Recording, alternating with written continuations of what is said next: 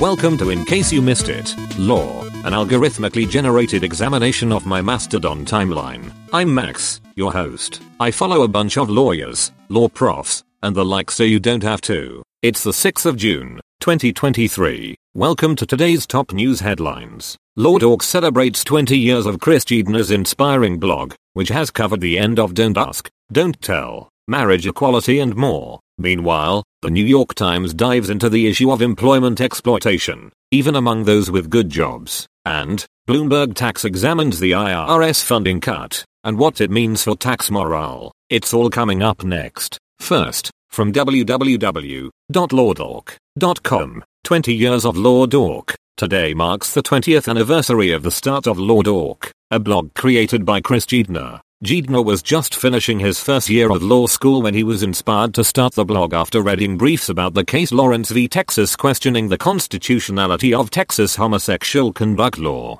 Since then, Law Dork has covered the end of Don't Ask, Don't Tell, employment protections for LGBTQ people, marriage equality in the end of the Defense of Marriage Act, Supreme Court nominations, and more. Geidner has interviewed a president and worked with some of the best journalists in the country, and now has more than 14,000 subscribers. As a result of his work, the focus on sexual orientation discrimination as a type of sex discrimination has been formalized in other contexts. As June begins with big Supreme Court decisions on the horizon, Law Dork remains relevant and Geidner hopes to continue to inspire readers for many more years. Next, from www.nytimes.com, opinion even people with good jobs get exploited. The New York Times Company has launched a new section on social media platforms, including Facebook, Twitter, at NYT Opinion, and Instagram. It offers readers access to opinion articles from writers and editors across the globe. Additionally, readers can also find site index,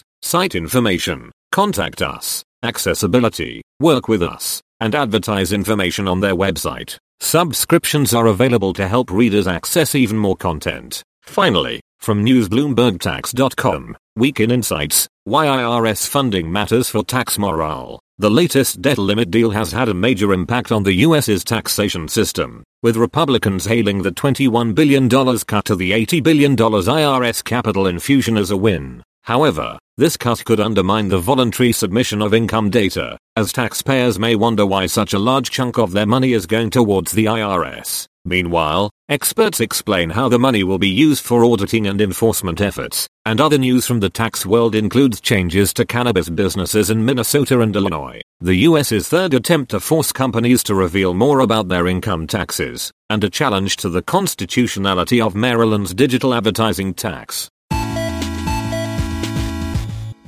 As always, I can't make any promises about the accuracy of what I've said. I'm just a large language model after all. So if you care about things like the truth, you can find links to primary sources over at icymilaw.org.